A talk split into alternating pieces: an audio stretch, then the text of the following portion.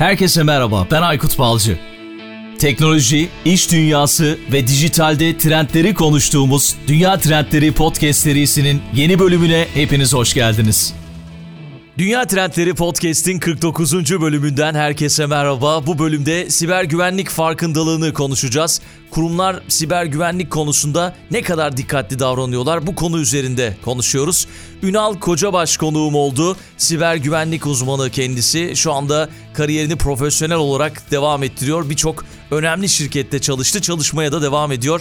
Çok güzel şeyler anlattı. Bu bölümde yine birçok şey öğreneceğiz. Ama yeni bölüme geçmeden önce bir kez daha hatırlatayım. Sıfırdan Globale konferansının resmi medya sponsorlarından biriyiz. 10 Aralık'ta YouTube üzerinden gerçekleşiyor bu organizasyon, bu konferans. Dijital kanallar üzerinden ihracat yapan firmaları ve bağımsız geliştiricileri ağırlayacaklar bu konferansta ve katılımcılarla pandemi sürecinde ihracata yönelik neler yapıldığını, 2021 yılında neler yapılacağını konuşacaklar. 10 Aralık'ta Sıfırdan Globale konferansını sakın kaçırmayın. YouTube kanalından takip edebilirsiniz. Hazırsanız yeni bölüme başlıyoruz.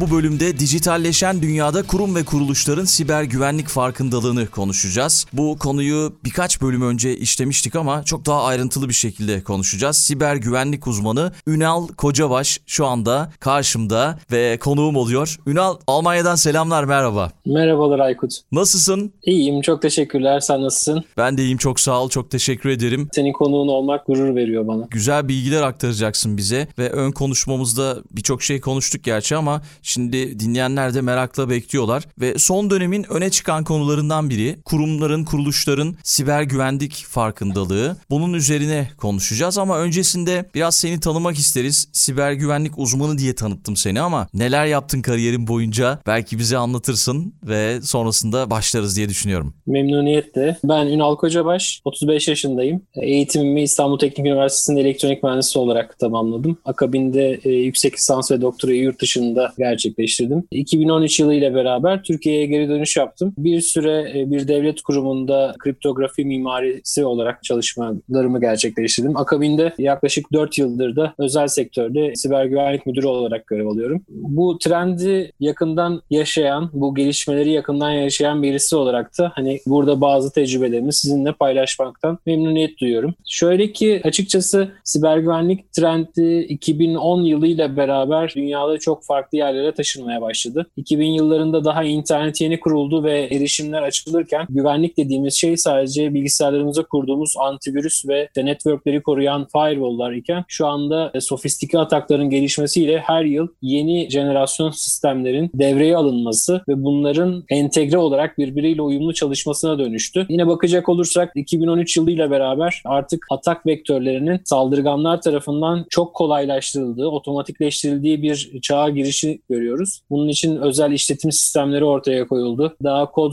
yazmayı bilmeyen newbie dediğimiz saldırganlar farklı sistemleri ele geçirmeye ve ses getirmeye başladılar. Hı hı. Akabinde bunun farkındalığı kurumlarda yatırım yapmaya zorunlu tuttu. Burada açıkçası sektör, siber güvenlik sektörü kendi içerisinde hem bir saldırgan tarafını destekledi hem de buna karşılık bir savunma mekanizması kurmayı e, zorunlu tuttu. Şimdi biz yakın zamana doğru baktığımızda kurum kurumlar eskiden dediğim gibi 2010 yıllarında sadece firewall ve antivirüsü desteklerken şu anda bir bankacılık sektörü ya da telekom sektöründe kurumun 50'ye yakın güvenlik mekanizmasını işletmek zorunda kaldığını görüyoruz. Bu da açıkçası günümüzde teknolojinin gelişmesiyle çok daha kolay bir şekilde saldırıya maruz kalınabildiğini gösteriyor bize. Hı hı. Birkaç bölüm önce e, Fatih'le, sevgili Fatih sen de tanıyorsun yakından. Onunla yapay zeka ve güvenlik konusunda konuştuk. Siber güvenlik konusunda konuştuk ve o şey dedi. Social Dilemma adlı Netflix'te bir belgesel var. Onu mutlaka izlemelisin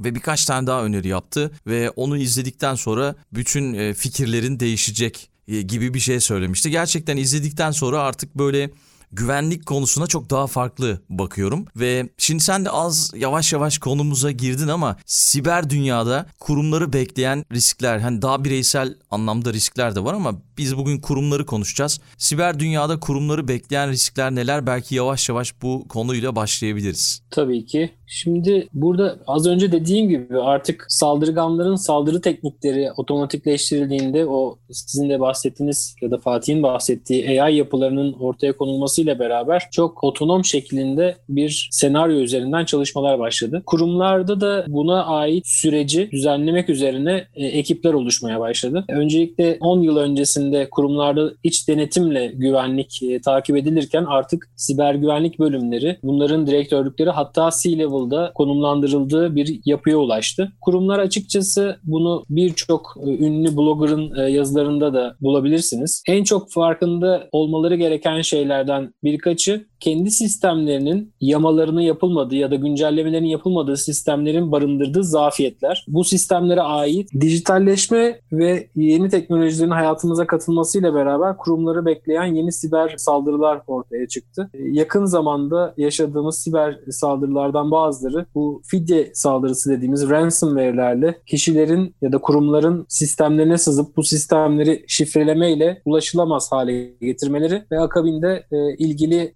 yöneticiye sistemlerinizi şu anda şifreledik. Eğer şifreyi çözmemizi istiyorsanız şu kadarlık bu kadar bitcoinlik bir fidyeyi bize ödeyin şeklinde şantajda bulunmaları oldu. Hı hı. Bu bunun trendi açıkçası CryptoLocker dediğimiz sistemlerle 2014 yılında başlamıştı. Ancak bunun artışını en çok 2017 Mayıs'ında WannaCry ve benzeri NotPetya ve diğer benzerleriyle e, hayatımıza girdiğini gördük. Bu saldırıdan en çok İngiltere, Avrupa ülkeleri ve büyük kurum ve kuruluşlar etkilendi. Aslında saldırı çok basit bir zafiyeti istismar ederek sistemin şifrelenmesine e, yönelik e, yapılmıştı. Ancak bu kadar büyük fidyeler ödeyerek bu firmalar tekrardan ayağa kalkmaya çalıştı. Kurumların burada yapabileceği iki yöntem bulunuyor. Birincisi ya fidyeyi ödersiniz ve saldırganın istediği parayı ödediğiniz için sistemlerinizi çözümlerler, tekrardan erişilebilir hale getirirler. Burada şöyle bir risk var. Fidyeyi ödersiniz ve aslında saldırganın bunu geri çevireceğine dair de bir garanti elinizde bulunmuyor. Çünkü hmm. saldırganı hiçbir şekilde tanımıyorsunuz ve parayı da takip edemiyorsunuz Bitcoin üzerinden ödeme olduğu için. İkincisi ise eğer altyapınızda yedeklemeyi düzgün bir şekilde işletebiliyorsanız bu ve benzeri e, iş kesintilerinde geriye alarak verilerinizi e, şirketinizin çalışmaya devam ettirebilirsiniz. Ancak 2017'de gerçekleştiren saldırıda şunu gördük biz. Merck diye dünyaca ünlü bir lojistik firması biliyorsunuzdur kuru yük gemileriyle e, limandan limana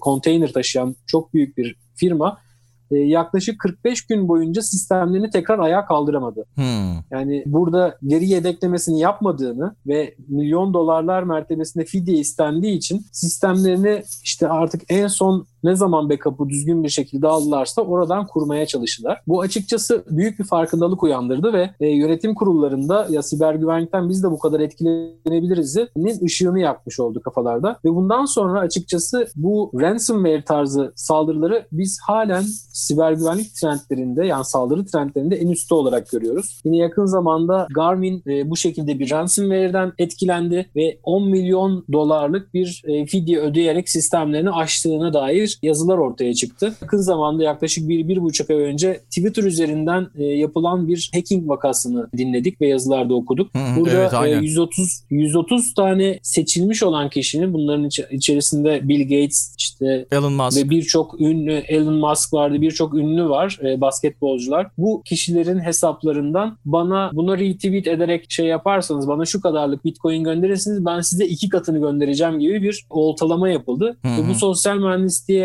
kanan birçok kişinin hem parasını çalmış oldular hem de günün sonunda Twitter gibi bir firmanın yani güvenliğini sağladığını düşünen bir firmanın imajını lekelediler. Açıkçası bu siber dünyanın kurumlara olabileceği en büyük risklerden biri imaj kaybı. E, akabinde bu imaj kaybını yaşadıktan sonra müşteriler tekrardan böyle bir firmayla ya da böyle bir kurumla çalışmak istemiyorlar gibi bir e, riski bulunuyor. Açıkçası günümüzdeki bu yaşanılan güncel tehditlere baktığımızda en basit ve bariz olanları biraz önce de bahsettiğim güvenlik zafiyetleri. Bunlar sistemlerin güncellemelerini, yamalarının geçilmemesi sebebiyle internet üzerinden saldırganların bu zafiyetleri istismar etmesiyle oluşan saldırıları adresliyor. Bunun yanında tabii ki sosyal mühendislik en revaçta olan konu. Yine pandemi süresi boyunca COVID-19 üzerinden çok fazla sayıda sosyal mühendislik saldırısı alındı. Burada kişilerin naif bir şekilde inanmalarıyla bu aldatma sanatına diyeyim, inanmalarıyla kurumda çalışıyorlarsa kurumla ilgili verilere erişmesine sebep olacak ataklar düzenlendi. Hı hı. Bu ve benzeri tehditlerin hayata geçirilmesiyle beraber de kurumlar öncelikle imaj kaybına uğradılar. İkinci olarak da regülatif olarak düzenlemelere tabilerse örnek veriyorum Türkiye'de bunu regülatif olarak firmalara denetlenilen kurumlar var. Bankacılıkta BDDK, telekom sektöründe BTK ve enerji sektöründe EPDK gibi. Buralardan gelen ve eğer bir kişisel veri sızmışsa bu saldırı sonrasında KVKK kurulu tarafından uygulanan ceza yaptırımlarına maruz kaldılar. Peki şeyi soracağım Ünal. Şimdi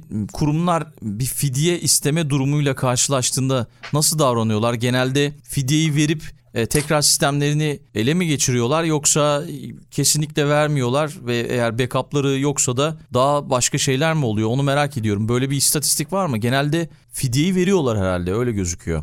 Böyle bir istatistiği kurumlar tabii ki paylaşmak e, yanında hmm, değiller. İtibar açısından e, yani, değil doğru. Tabii ki tabii ki böyle bir şey yaşamışlarsa bile eğer public relation tarafında bir zorunlulukları yoksa yani regülatif olarak böyle bir şeye maruz kaldığında bunu açıklayacaksın diye bir yaptırım yoksa kanunda bunun üzerine yatıyorlar ve parayı vermeyle belki olayı çözüyorlar. Ancak kurumların eğer sistemleri düzgün bir şekilde yedekleniyorsa yani bizim core business dediğimiz e, merkezi sistemlerin yedekleri var ise kurum yedeklerden geri dönerek minimum e, veri kaybıyla hayatına devam etmeyi de düşünebilir. Burada aslında metrik şudur. Kritik olan sistemler belirlendikten sonra iş sürekliliğini sağlamak adına günlük veri yedeklemesi yapılır. Hı-hı. Yani siz eğer bugün içerisinde böyle bir saldırıya maruz kaldıysanız dün gece aldığınız en son veri yedeklemesinden kurtarır ve hayatınıza devam edebilirsiniz. Sizin için en kayıp ettiğiniz süre ise 24 saat olur. Burada Hı-hı. iş sürekliliği metrikleri dediğimiz konular var. Orada e, sizin şirketinizin belirlediği risk iştahına göre bu kriter belirlenir ve bununla ilgili işte veri yedekleme mekanizmaları çalıştırılır. Bu bağlamda tabii ki şirketlerin olgunluğuna bakmak gerekiyor. Yani Twitter gibi bir şirket iseniz siz tamamen işiniz internetse ve bu kadar kişisel veriye veya kritik veriyi tutuyorsanız böyle bir mekanizmanız kesinlikle olur diye düşünüyorum. Ancak tabii ki e, sektörel bazda bu çok değişiyor. Eğer sektörü regüle edecek bir kurum yoksa ülkede o zaman şirketler güvenlik yatırımlarını bir külfet olarak gördükleri için bu mekanizmaları kurmuyorlar. Öyle bir durumda da saldırıya maruz kaldıklarında e, senin de belirttiğin gibi fidyeyi ödemek zorunda kalıyorlar. Hı hı. Yani eski bu kaçırma hikayeleri gibi genelde orada polis aranır ve işte fidye götürülür. O sırada suçüstü yapılır ama böyle bir durum da yok senin de dediğin gibi. Bitcoin'le kimin olduğu da tespit edilmiyor. Artık orada tamamen bir risk herhalde ve sistemler de açılmayabilir parayı gönderseniz bile. Kesinlikle. Ee, Onun hiçbir şekilde garantisi yok. Enteresan. Yani bununla ilgili de şey bir hikaye anlatmıştı. Cem Karakaya konuğumuz olmuştu. Siber Suçlar Dairesi Başkanı Münih Polis Teşkilatı'nda. O da şey demişti. Bir yerden bir şifre satın alıyor. Yani Evet, Deep Web dediğimiz ya da Dark Web dediğimiz yer. Ha, dark Web'ten, Deep Web'ten bir yerden bu şifre alıyor ve işte USB halinde işte parasını ödüyor. Onlar gönderiyorlar. Daha sonra şey bozuk çıkıyor 4-5 tanesi. Şey diyorlar. 4-5 tane bozuk çıktı çıktı çıkanları geri göndereyim size bana parasını yollayın diye söylüyor bu işte korsanlara. Korsanlar o 4-5 tane yenisini yolluyorlar. Diğerlerinin de parasını geri yatırıyorlar. Hani bizden kaynaklı bir hata oldu diye. Hani bunlar itibarlı korsan öyle diyeyim sana. Kesinlikle. Şey, Böylesine e, denk geliyorsanız direkt verin parayı bence de. Ya şey dedi yani zaten yani illegal bir şey ya, ya illegal demedi ama e, sonuçta kim, kimden satın aldığını bilmiyorsun ama e, yine de dürüst korsan öyle diyelim. D- dürüst bir şekilde bizim hatamız deyip hepsini geri yatırmışlar böyle bedavaya gelmiş falan gibi bir hikaye anlatmıştı. Ama tabii burada tamamen bir risk dediğin gibi. Risklerle başa çıkabilmek için neler yapmalı ve işte güvenlik stratejileri nasıl oluşturmalı konusuyla girişi yaptık başladık. Belki şeyi bize anlatabilirsin. Siber güvenlik sadece bir yazılımdan mı ibaret? Altında nasıl bir teknoloji yatıyor? Bundan belki bahsedebilirsin biraz bize. Tabii ki. Şimdi e, siber güvenlik kavramı başta da bahsettiğim gibi aslında bir hikayesi var. İlk başta şirketler benim sistemime bağlanacak kişiler kimler olacak diye bir firewall üzerinden filtremeyle e, hayatlarına başlamışlardı. Benim sadece izin verdiğim kişiler bana erişsin. Bunu da internet üzerindeki IP'lerden kısıtlayarak başlamışlardı. Ancak baktılar ki bu IP'ler bir şekilde taklit edilebiliyor. Yani spoof edebiliyorsunuz ve o IP'ler üzerinden geçişleri firewall'dan kolaylıkla yapabiliyorsunuz. Burada zararlı yazılımlarla sistemlere işte giriş yapmak ve dışarıya e, arka kapı bırakmak tarafında saldırganlar kendi tekniklerini geliştirdikleri için bu zararlı yazılımları tespit edecek ve sistemlerden silecek bir antivirüs yazılımı ortaya çıktı. Bu yazılım diğer kötücül yazılımları fark eden, hani kendini bir yere kopyalayan ya da işte yeni bir türevini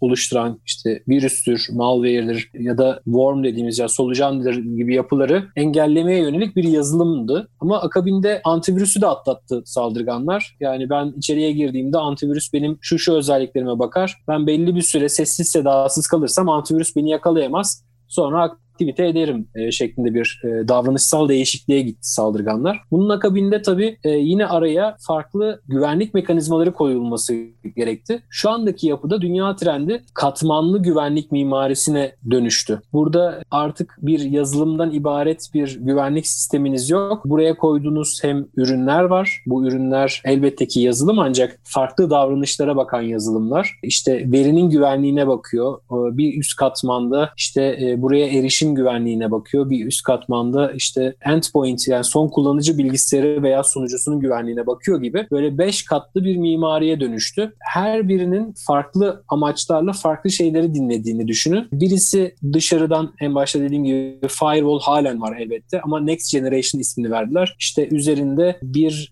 IPS sistemi dediğimiz yani bir e, sızma teşebbüsünü engelleyecek bir sistem devreye koydular. İşte IDS dediğimiz yine bu sızma şeyini tespit tespit eden bir özellik koyuldu. İşte anti-spam dediler, spam bir davranışı ortaya koyacak bir signature imza mekanizması konuldu. Velhasılı sizin kurumunuzun internetteki kontrol edebileceğiniz farklı katmanlarda yazılımlarla korumalar devreye girmiş oldu. Örnek vermek gerekirse daha kolay anlaşılması için siz bir e-ticaret sitesiniz ve e, aslında tüm sektörün gerektirdiği gibi internet üzerinden satış yapıyorsunuz. Müşteriye dokunan tek noktanız da sizin web siteniz veya mobil uygulamanız. Şimdi web sitesine giren kişinin kim olduğunu, ne yetkide olma, olması gerektiğini e, belirlemeniz gerekiyor. Ve sitenizi bu normal kullanım tanımının dışında bir şekilde istismar edilmesine de engellemeniz gerekiyor. Bu noktada siz karşıdaki kişiyi bir şekilde doğrulamanız gerekiyor. Ne oluyor? E, sitenin içerisinde Ünal Kocabaş adında bir kullanıcı yaratıyorsunuz. Ona bir parola veriyorsunuz. Eğer kullanıcı doğrulamasında daha yüksek bir güvenlik istiyor iseniz örneğin bankacılık uygulamalarındaki gibi ikili doğrulamayla telefonuna bir SMS ile doğrulama gönderiyorsunuz ve bu kişiyi tanımlıyorsunuz. Artık Ünal Kocabaş olduğunu bildiğiniz bir kullanıcınız var, bir müşteriniz var. Akabinde bu müşterinin belli bir yetkisi var. Yani bu müşteri sadece mağazalarda dolaşabilir ve bir şeyleri alabilir, sepetine atar ve işlemini devam ettirir. Siz bu müşteri kimliğindeki kişiye sistemin yönetici haklarını vermemeniz gerekir. Yani Hı-hı. eğer siz e, sistemi devreye alırken yanlış veya fazla etkilendirmede bulunursanız dışarıdan bağlanan bir muş, müşteri profili bir anda sizin sisteminizde yönetici olabilir. O zaman yönetici olduğunda farklı işte belki ürünlerin fiyatlarını manipüle edebilir. İşte indirim kuponu ekleyebilir kendine. İşte e, farklı kişilerin sepetlerini görebilir ve benzeri şeyleri yetkisi dahilinde icra edebilir. Bu manada sizin birinci şeyiniz kimlik doğrulamayken ikincisi, ikinci konumuz da yetkilendirilmesi olur. Ve e, bütün bu kayıt kayıtları izleyebilmeniz için de bir loglama mekanizmasına ihtiyacınız olur. Yani Ünal Kocabaş şu zamanda giriş yaptı, şu şu işlemleri yaptı, e, sepetini doldurdu, ödemesini yaptı ve e, hazır artık bundan sonra e, lojistik işinin devamına bakacak gibi bir otonom süreciniz var. Yani bu manada sizin bu katmanlı mimaride kişinin verisiyle ilgili yaptığı işlemi güvenlik mekanizmalarında korumanız gerekiyor ve bunu dediğim gibi artık bir yazılımdan yazılımın dışında çok farklı e, ürünlerle sağlayabiliyorsunuz. Hı hı. Peki şey girişte şey dedin İngiltere'de bir saldırı oldu demiştin. En çok evet. saldırı olan ülke sıralamaları içerisinde üçüncü ülke Türkiye gözüküyor. Bilmiyorum belki son istatistik değişmiş olabilir. Sen daha iyi biliyorsundur. Bunu neye bağlıyorsun açıkçası? Neden Türkiye'yi tercih ediyorlar? Çok büyük güvenlik açığı mı var acaba? Öyle olduğunu düşünmüyorum. Ben bizim ülkemizin örnek veriyorum bankacılık sektöründe diğer birçok ülkeden çok daha iyi güvenlik mekanizmaları sağladığını düşünüyorum. Hı hı. E, keza diğer altyapı, kritik altyapılarında da benzer güvenlik mekanizmaların hayatta olduğunu düşünüyorum. Ya geçmiş saldırılara baktığımızda açıkçası burada politik sebepler ortaya çıkabilir. Yani eğer sizin politik bir yapıda siyasetten etkileniyorsanız yine e, düşünün ki Donald Trump'ın seçiminde bile Rusların parmağının olduğu, Cambridge Analytics'in sosyal medyalar üzerinden etkileşimde bulunduğu ve bu seçimi manipüle ettiğini ortaya koydular. Yani bunun doğruluğunu hiçbir zaman tabii ki Rusya üstlenmedi ancak böyle bir leke atılmış olundu. Türkiye'de jeopolitik konumun sebebiyle önemli bir yer yere sahip dünyada. Burada bizim yakın çevremize düşündüğümüzde birçok karmaşayı görüyoruz savaşı görüyoruz ve bunun etkisi sebebiyle Türkiye'ye yönelik bazı saldırılar gerçekleşiyor olabilir. Ancak hani üçüncü ülke olduğunu ben gerçekten düşünmüyorum. O haberin aslında sahibine bakmak gerekir. Hı hı. Ee, bizim tarafımızda biz çok fazla göz önünde bulundurulmadığımız zaman bu saldırılardan çok fazla etkilenmediğimizi düşünüyorum. Elbette ki e, lokal olarak yani Türkiye içindeki bazı dolandırıcıların Türkiye içerisinde yine kurum veya kuruluşlara işte saldırılardan e, muhtemeldir ve bunları hani bir para kazancına göndermek gerekir. Bu şekilde düşündüğümüzde bu ve benzeri saldırılardan ülke olarak her zaman karşılaşma durumumuz var. Bunlara hazırlıklı olmalıyız. Hı hı, doğru söylüyorsun. Bankacılık konusundaki söylediğin güzel şeyler de gerçekten beni sevindiriyor. Birkaç bölüm önce de hep bankacılık konusunda Türkiye'nin ileride olduğunu, işte güvenlik konusunda çok daha geliştiğini söylemiştik, konuşmuştuk. Bu da beni çok sevindiriyor gerçekten ve bu alanda ya da farklı alanlarda ilerleyebilmiş olmak gerçekten güzel. Peki bankacılık dedik, sektörler dedik böyle şirketleri etkileyebilecek siber tehditler, şirketlerin faaliyet gösterdiği sektöre, büyüklüklerine ve bağlı oldukları bölgeye göre değişkenlik gösteriyor. Az önce de sen söyledin birazcık yani jeopolitik konum da önemli. Peki en çok etkilenen sektör hangisi? Yine bankacılık mı en çok etkilenir? Bu konuda bir bize verebileceğin bir sektör var mı acaba? Ya takip ettiğin tabii, kadarıyla. Tabii ki. Tabii ki. Ya şöyle denilebilir. Saldırganın bir amacı olmalı. Birinci şeyi saldırı için saldırı sonucunda kazanacağı bilgi, para artık ne hedeflendiyse bunun bir fizibilitesine sahip olmalı. Akabinde bu saldırıyı gerçekleştirmek için neler yapmalı ve ne kadar maliyete katlanmalı gibi bir karşılaştırma olması gerekir. Hı hı. Ya bu bir saldırı saldırgan psikolojisidir. Akabinde sizin pek tabii bu saldırının işte bu tehdidin olma olasılığıyla bir risk değeri hesaplarsınız.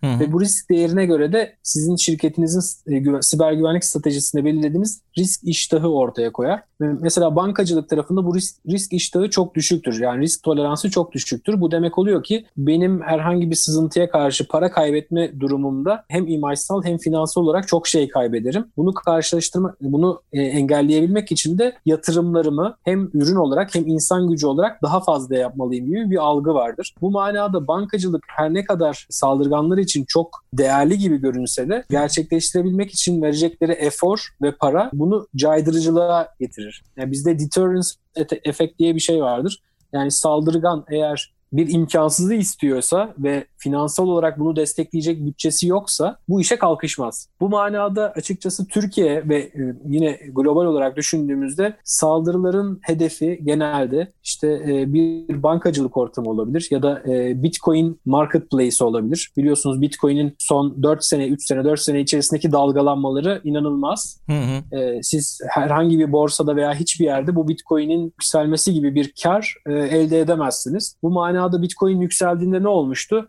İşte Japonya'da, işte İtalya'da Avrupa'nın en büyük borsaları, Bitcoin Change borsaları hacklendi ve çoğu insan o Bitcoin'lerini kaybetti. Bu da ne oldu? Bitcoin 20 bin liraya çıkmışken düştü 5 bin lira, 3 bin lira. Akabinde tekrardan bir imaj düzeltmesi yaptı ve şu anlarda, şu zamanlarda yine 10 bin lira çıktı. Bu demek oluyor ki saldırganlar eğer bir şey hedeflediyse bunun sonucunda bir maddi gelir bekliyor. Hmm. Veya işte imajsal kayıp için hedefli hacktivist ataklar yapıyor. Mesela siz bir medya ortamında karşı tarafı etkilemek istiyorsunuz. Örnek veriyorum Facebook ya da yakın zamanda Twitter ve benzeri işte Canva'dır, Adobe'dir. Birçok şirket inanılmaz rakamlarda kişisel veri e, sızdırdığı için bütçe değeri yani borsa değeri sıfırlara indi. Mesela iki, iki yıl önce Amerika'da yaş- yaşanan Equifax olayı. Hı hı. 250 milyon Amerikalının sosyal güvenlik numarası sızdırılmış oldu ve bilgileri. Bu demek oluyor ki artık Equifax firmasının böyle bir güvenilirliği yok gibi düşünebiliriz. Bu Hmm. manada saldırganların hedeflediği şey birincisi para, ikincisi itibar. Üçüncüsü de eğer bir devlet tarafından destekleniyorlarsa kritik altyapılar. Bu demek oluyor ki yine 2008 yılında meydana gelen Stuxnet vakasını bilebiliriz. E, İran'ın uranyum zenginleştirme tesislerine yapılmış bir saldırıydı ve Stuxnet'ten etkilenen İran'ın santrifüj sistemleri ilgili gelişti uranyum zenginleştirmeyi 5 yıl teknolojisini geri attı. Bu da Hmm. bize gösteriyor ki saldırganlar bir devlet tarafından, muhtemelen bir devlet tarafından desteklendiğinde hedef odaklı bir kritik altyapıyı çok büyük manada e, etkileyebiliyorlar. Hı hı. Ama çok büyük maliyetler gerektiriyor. Bunu konuşmuştuk sanırım Fatih'le. Ve işte arkasında büyük devletlerin olduğu da söylenmişti. Yani İsrail olabilir ya da başka bir ülke olabilir gibi bir şey söylenmişti. O da büyük bir maliyet açıkçası. Yok kesinlikle. Ya, İsrail hiçbir zaman Stuxnet'i ben yaptım diye kabullenmedi elbette. Aynen. Hı hı. Ancak geçtiğimiz yıl sanırım e, is- zamanının İsrail'deki İstihbarat Dairesi Başkanlığı başkanındaki pozisyondaki olan kişi Stuxnet'le ilgili bir ödül aldı. Yani hiçbir şekilde açıklamadıkları bir durumu bu da adama bir ödül vererek aslında ifşa etmiş oldular. Enteresanmış o da. Yani değişik bir durum. Kesinlikle. Peki şey yani siber farkındalık konusunda çok fazla yayınlar yapılıyor, podcastler, konferanslar. Gerçekten siber farkındalık Türkiye'de yerleşti mi? Yani siber farkındalığın yüksek olması gerçekten hiç bu kadar kritik öneme sahip olmamıştı. Bu konuda şu anda biz de bir katkı sağlıyoruzdur umarım. Neler yapmamız gerekiyor? Daha fazla neler yapmamız gerekiyor bu siber saldırıların yaratacağı risklerin en aza indirilmesi için? En azından çalışanlar tarafında. Kesinlikle bu çok önemli bir konu. Açıkçası ben bir siber güvenlik uzmanı olarak bir riski tarif ederken hep örneklerden giderim. Süper, Bu daha iyi riski- anlarız. E, Evet kesinlikle yani üst yönetime de bunu anlatırken hani buradaki karşılayacağımız riskin büyüklüğü, bunun yasal olarak ne kadar zararı uğratabileceği ve sonucunda etkisini örneklemek için benzeri örnekleri anlatırız. Bu manada kişisel olarak farkındalığı arttırabilmek de yine aynı yere gidiyor. Yani biz kurumlarda çalışanları işte sosyal mühendislik üzerine daha çok onlara hedef alan e, saldırılar üzerine bilinçlendirmek adına programlar yürütüyoruz. Burada işte oltalama senaryosu dediğimiz işte mail üzerinden gelen ve kişiyi şaşırtan kısa kısa vadede çözüme ulaştırılması ile ilgili mail içerikleriyle onu harekete geçirmeye çalışan e, senaryolar üzerinden test ediyoruz. Yani bir tatbikat usulü kendi çalışanlarımıza oltalama tatbikatı yapıyoruz. Bu tabii ki kişiler kendi ilgi alanlarını gördüğünde bu oltaya düşüyorlar ve yaşadığım hani geçti, geçmiş 5 yılda yaşadığım oltalama senaryolarında ben hiçbir şekilde kandıramazsınız, ben oltaya gelmem diyen kişilerin bile ilgisini çekip e, bu oltalamaya düştüğünü görüyoruz. Bu kimi zaman işte yılbaşı hediyesi için şuraya bilginizi girin ya da işte muhasebeden gelen e, bordro verinizde şu kadar şey olmuştur bunu açın ya da sosyal mühendislik ya da sosyal medya tarafından bir davetle işte CEO'nun sizi arkadaş olmaya davet ettiğini düşünün mailin içeriğinde ve kişileri bir şekilde cezbediyor bu. Öyle veya böyle çalışanlarınızı bu senaryolar üzerinden denemelere, testlere tabi tutuyoruz. Açıkçası burada çok özlü bir söz olarak düşünüyorum ben. Bir musibet bin nasihatten hayır hayırlıdır gibi bir durum var. Kişi kendisi bu mu- musibeti yaşamadığı sürece kendine güveni ya ben kesinlikle kanmam, dolandırıcılığa kanmam diyor. Akabinde böyle bir senaryoda bunu yaşadığı durumda bir daha bunu hiç unutamıyor. İnsanlarda yani çalışanlarda, kurumlar özelinde çalışanlarda bu farkındalığı arttırmak için en büyük destekçimiz bu ve benzeri senaryolarda kişileri oltaya düşürmek açıkçası. Hmm.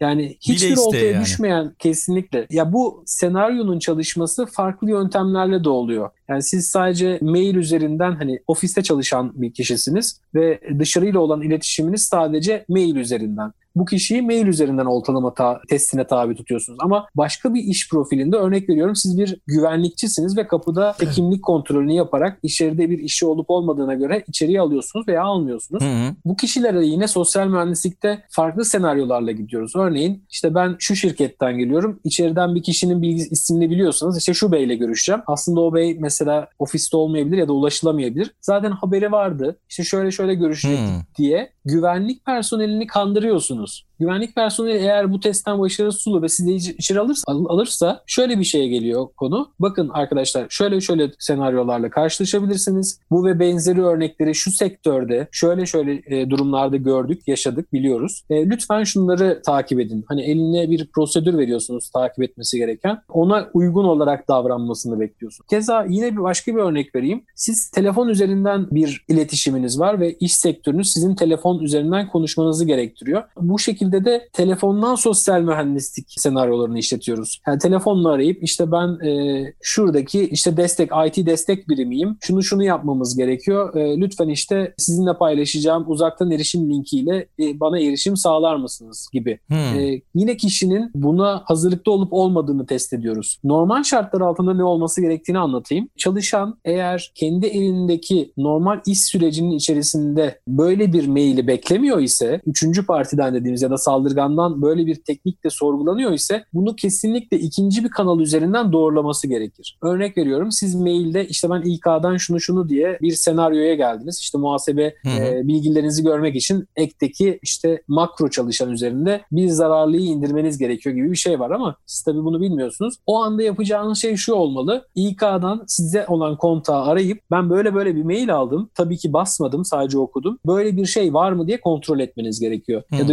güvenlikseniz kesinlikle ikinci bir e, kaynaktan bunu doğrulamadan kişiyi içeriye almamanız gerekiyor. Yani burada yapacağımız şey bu bilinci artırırken tatbikatlarda çalışanlarımızın farklı senaryolara tabi tutulup kendilerini öz benliklerini geliştirmelerini sağlamak. Yani biz bu kadar hani 10 senedir dediğim gibi siber güvenlik sektöründe yatırımlar yapıyoruz ve bunları operasyonel olarak çevirmeye çalışıyoruz. Ancak hala bu halkadaki en zayıf halka insan oluyor. Bu zincirdeki en zayıf halka insan oluyor. Yani siz oraya milyon dolarlık bir cihaz bile koysanız eğer yöneticisini bu ve benzeri sosyal mühendisliğe karşı eğitmediyseniz o yönetici kişi size ekran paylaşımıyla veya işte zararlı bir maille, zararlı indirerek kendi bilgisayarına saldırganın o sistemi aşmasını sağlıyor. Ya burada kurumlar için en büyük yatırım yine kişiye oluyor. Yani sizin o cihazı kullanımdaki e, yetiştirdiğiniz, ilgili eğitimlerini aldırdınız. Benim bahsettiğim gibi bazı e, tatbikatlara uyguladığınız çalışanının bilinç, bilincini arttırmak oluyor. Saldırganlar da inanılmaz yani kafa yoruyorlar. Yani hiç kimsenin aklına gelmeyecek yöntemler uyguluyorlar gerçekten. Yani belki o enerjilerini başka yerlere harcasalar çok daha başarılı olacaklar ama ve enteresan değil mi yani? Kesinlikle katılıyorum ama onlar da kolay yoldan para kazanmaya çalışıyorlar. Yani, Ay, tabii e, yani. Bununla ilgili birçok skeç ya da video vardır. E, şimdi ismini hatırlayamayacağım ama Amerikan bir komedyenin bir güvenlikçinin kariyerinde yükselmesini anlatan bir video var. Hı hı. Videoda diyor ki ilk başta işte uzman olarak e, başlarsınız işte audit diyor. O zamanların audit zamanı. İşte güvenlik uzmanı olursunuz, güvenlik müdürü olursunuz, işte direktör olursunuz. Bu aşağı yukarı 20 yıl sürer diyor ve işte şu kadar para kazanırsınız, şu, şu kadar prestij kazanırsınız. Yan tarafa bir ikinci bir dalda bir siber saldırganı diyor. Yine işte üniversiteden mezun oluyor. İki sene boyunca saldırı mekanizmalarına çalışıyor ve direkt 20 yıl sonraki parayı elde ediyor ikinci yılında. Ama bir yandan da hapise giriyor. Ha. Hapiste kalma süresi diyor iki sene. İki sene sonra çıktığında bir siber saldırganın e, işte korumaya yönelik bir firmada yine çok yüksek bir yerden kariyerine başlıyor diyor. Yani komedyenlerin bile bundan 15-20 yıl önce akışına düşen bu video e, çok manidar. Çünkü gerçekten günümüzde daha kod yazmayı belki yeni bilen newbie dediğimiz yani yeni arı dediğimiz kişiler çok meraklı bir şekilde bu saldırganlığa başlıyor. Siber suçlara giriyor ve akabinde bazı şeyleri bazı getirileri oluyor elbette. Ama sonuçta eğer yakalandıkları durumda da hüküm yiyorlar. Açıkçası ben genç arkadaşlarıma ya da benim yaşıtlarıma şunu tavsiye ederim. Kesinlikle kendi tarafınızdaki bilincinizle beraber bunu iyi yönde kullanmalısınız. E, merakınız varsa siber güvenliğe e, bu konuda defensif olan e, yapılar var ve bunlarla ilgili çok büyük bütçelerde yatırım alan firmalar var siber güvenlik sektöründe. Hı hı. Kendinizi e, bu tarafta ge- e, geliştirip hani ışık tarafında kalabilirsiniz. Yine Star Wars'taki Dark Side'la e, Jedi'lar gibi düşündüğümüzde Dark Side'e geçip de kendinizi e, kötü bir e, imaja büründürmek yerine bu tip saldırılara karşı savunma mekanizmaları geliştiren teknoloji firmalarında kendinize çok iyi bir kariyer oluşturabilirsiniz. Bence de gerçekten o yolu seçelim ve orada kalalım. Ama tabii karanlık tarafı da bilmek için orada ne olup bittiğini bilmek için de oralarda da gezmek lazım galiba. Ya elbette ki. Bununla ilgili zaten kurumlar kendi içlerinde farklı takımlar oluşturuyorlar. Biz buna Red Team ve Blue Team diyoruz. Red Team'ler bir saldırgan gözüyle kurumun güvenlik mekanizmalarının güvenlik güvencesini, security assurance dediğimiz yapıyı kontrol ediyorlar. Gerçekten dışarıdan bir saldırgan rolünde ben bu kuruma nasıl sızarımı test ediyorlar. Red Team'in yaptığı bu atakların karşılığında Blue Team'deki kişiler de buradaki zafiyetleri veya istismar eden açıklıkları kapatmakla uğraşıyorlar. Yeni bir trend daha çıktı son 1-2 yılda Purple Team. Yani hmm. bu team'in içerisinde de hem Blue Team hem Red Team ekibi var. Sizin yani bahsettiğin gibi Aykut hem saldırgan mantığını, mentalitesini bilip onu nasıl kapatırma çalışan bir ortaklaşa bir grup gibi, kesişim kümesi gibi düşünebiliriz. Şirketler şu anda bu işi bu şekilde ilerletiyorlar. Hı hı. Peki yavaş yavaş sona geliyoruz Ünal. Çok da güzel gidiyoruz. Vallahi çok şey öğrendik yine. E, liderlerden bahsedelim biraz. Liderler bir siber saldırının şirketleri üzerinde yaratacağı olumsuz etkileri doğru bir şekilde ölçebiliyor mu gibi bir şey sorsam sana. Az önce sen örneklerle gidiyoruz daha çok yani gibi bir şey söyledin. Ama genel olarak bu konuda bakış açısı nasıl? Bence yeni liderler bunun çok farkında. Çünkü bahsettiğim gibi geçtiğimiz 5 yılı içerisine, içerisine alacaksan çok büyük veri sızıntıları yaşandı ve bu veri sızıntılarının sonuçları da sadece bir siber güvenlik uzmanını işten çıkarttırmadı. CEO'ya kadar bütün herkesi etkiledi ve hepsi istifa etmek zorunda kaldı. Artı Hı. şirketler çok büyük başarılar elde etmişken imajsal çok büyük kayıplara uğradılar ve birçoğu da bu imajı toparlayamadı. Hmm. Bu e, şunu gösteriyor ki yönetim kuruluna kadar açıkçası tüm liderler siber güvenliğin şirketteki etkisini ölçümlemeye çalışıyor. Bunun için şu yöntem izleniyor. Benim için kritik sistemlerim, kritik verilerim nelerdir? Bu verileri ne şekilde koruyorum? Bu verilere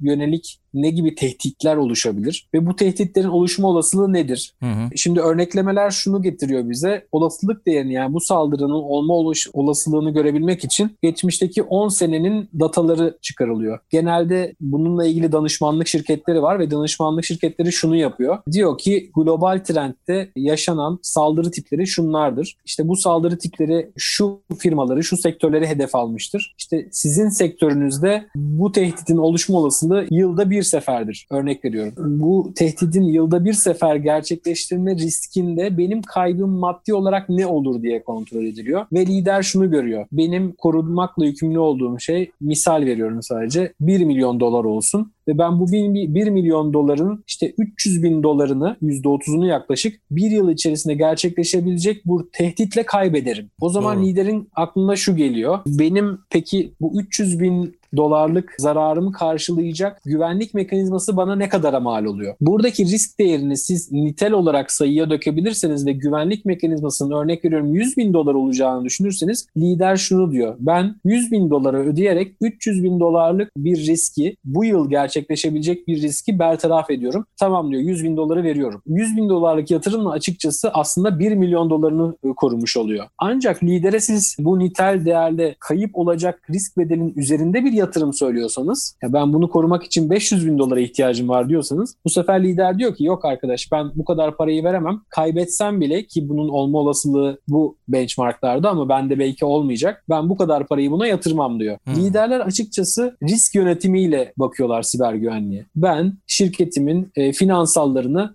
hangi riskler üzerinden yönetiyorum ve bunun karşılığında ne ödemem gerekiyor? Bunu siz fizibilite raporu olarak sunduğunuzda lider, üst yönetim, yönetim kurulu diyor ki şunu şunu yapalım diye bir karar alıyor ve siz onu gerçekleştiriyorsunuz. Anladım. Peki siber güvenlik e, pazarı diyelim yani öyle bir pazar eminim ki vardır. Ne kadarlık bir boyuta ulaştı? Öyle bir şey sanırım okumuştum yanılmıyorsam. Var mı bilgi bununla ilgili? Ya, ya parasal olarak karşılığını bilememekle birlikte ya büyük kurum ve kuruluşların belirlediği şeyle parasal değil ama insani boyutunda 2020 yılında 2 milyon güvenlik personeli açığı oluştuğu yazıyordu. Dünya çapında. bu manada dünya çapında. Hı-hı. Yani siz e, dediğim gibi yatırım yapıyorsunuz, bir ürünü alıyorsunuz ama onun düzgün bir şekilde operasyonunu yapabilmek adına bir uzmanlığa ihtiyacınız var. Ve bu uzmanlık alanında mevcut düzeyde 2 milyon e, açık var globalde. Hmm. Yani sizin aslında siber güvenlik sektöründe eğer kendinizi yetiştirmiş bir uzmanlığınız var ise çok iyi maaşlarla çok iyi yerlerde çalışabiliyorsunuz. Çünkü kıt bulunan bir kaynak. Bunun farkında olan üniversiteler 2014 yılından beri hatta yurt dışında 2010 yılından bu yana sadece siber güvenlik alanında uzman yetiştirmek üzere bölümler açtı. İlk başta bunlar yüksek lisans bölümleriydi. Sonra bunları lisansa indirdi. Altyapı olarak bir bilgisayar mühendisliği, computer science eğitimi verilir. Üzerine işte kodlama eğitimi verilir. Üzerine siber güvenlik prensipleri öğretilerek öğrenciler hani bu dünyaya hazırlanır gibi bir yapı var şu anda. Açıkçası bu sektör bundan sonraki teknolojinin ve dijitalleşmenin gelişmesiyle hep önü açık olacağına inanıyorum ben. Benzer sektörü mesela veri analitiği üzerinde de görüyoruz. Verinin gittikçe değerlenmesi öğrenmesiyle beraber yine bir özlü söz vardı 2010'larda çıkan data is new oil diyor. Yani data yeni bir e, hmm, evet. petrol kaynağı. E, bu demek oluyor ki aslında siz veri analitiğiyle de büyük kitlelerin ne yapacağına dair yönlendirmelerle büyük karlar sağlayabilirsiniz. Bu manada siber güvenlik ve veri analitiği son yılların e, en trend alanları ve bu konuda da eğitim yani üniversitelerde konularda yeni bölümler açılmaya başlandı. E, bundan sonraki yıllarda da bu açığın yani şu anda siber güvenlikte 2 milyon olan açığın e, bu şekilde kapatılması planlanıyor. Hı hı. Ünal çok teşekkür ederim. Çok şey öğrendik gerçekten. Bu bölümde çok verimli geçti. Çok sağ ol bilgiler için. Umarım bir farkındalık yaratmışızdır. Ben çok teşekkür ederim fırsat için. Çok memnun oldum. Yapabileceğimiz bu konuda farklı alanlarda da arkadaşları yeni nesli besleyebilirsek ne mutlu bana. Vallahi harika oldu. Kitap önerisi isteyeceğim senden. Her konumdan kitap önerisi istiyorum ama bize bir kitap Olur, önerisi verirsen ki. çok seviniriz. Sonra da veda eder kapatırız. Tabii ki. Açıkçası siber güvenlikle ilgili olan bu sosyal mühendisliği adresleyen kitaplar var. Bunlardan biri Deception, Türkçesinde aldatma sanatı olarak bulabilirsiniz. Kevin Mitnick anlatıyor. Kendisi zamanının yazılımcısı ve farklı geliştirme üstadlarından biri. Hı hı. Ee, yine Las Vegas'ta bir kumarhanedeki makinaların nasıl hacklendiğini anlatıyor kendi ağzından. Bu aslında insanların sosyal mühendisliğe başlangıcını gösteren bir kitap. Yine aynı yazarın Kevin Mitnick'in Sızma Sanatı var. Bu da benzer hikayelerle bir polisiyet adında aslında hacker gözünden anlatımlara sahip. Yine benzer yapılarda social engineering üzerine insanları hackleme sanatı diye bir kitap var. Bunun Türkçesini henüz raflarda görmedim ama İngilizcesini temin edip okumuştum daha öncesinde. Açıkçası daha çok musibet yaşandığı sürece yine Social Dilemma örneğini hmm. vermiştim Netflix'te. Oradaki yaklaşımı ben de izledim. Direkt çıktığı gibi izleme fırsatım oldu. Orada bu tip kişilere olan verilerin ne şekilde kullanıldığına dair bilgilere edinmiştik. Sosyal mühendislik de bu manada bize çok büyük şeyler anlatıyor. E, bu kitaplarla başlanılabilir. Diğer siber güvenlik kitapları ise daha çok açıkçası teknik. Yani bir işte zararlının istismar edilmesi veya işte hacker hacker book tarzında çok kitap var ama bunlar hikayesel değil daha çok tekniğe odaklı kitaplar. Meraklısına önerilerim bu şekilde. Çok teşekkürler gerçekten birçok kitap önerisi aldık. Umarız yararlı olmuşuzdur. O zaman bölümü kapatıyoruz. İstanbul'a selamlar, Türkiye'ye selamlar. Çok teşekkürler Aykos. Görüşmek üzere. Dünya Trendleri Podcast serisinin bu bölümünün sonuna geldik. www.dünyatrendleri.com Twitter'da @dünya_trendleri, Instagram'da dünya.trendleri adreslerinden Dünya Trendleri Podcast'i takip edebilirsiniz. Unutmayın önerileriniz ve merak ettikleriniz içinse info gmail.com adresinden mail atabilirsiniz. Bu bölümü dinlediğiniz için çok teşekkürler. Yeni bölümde tekrar buluşmak üzere.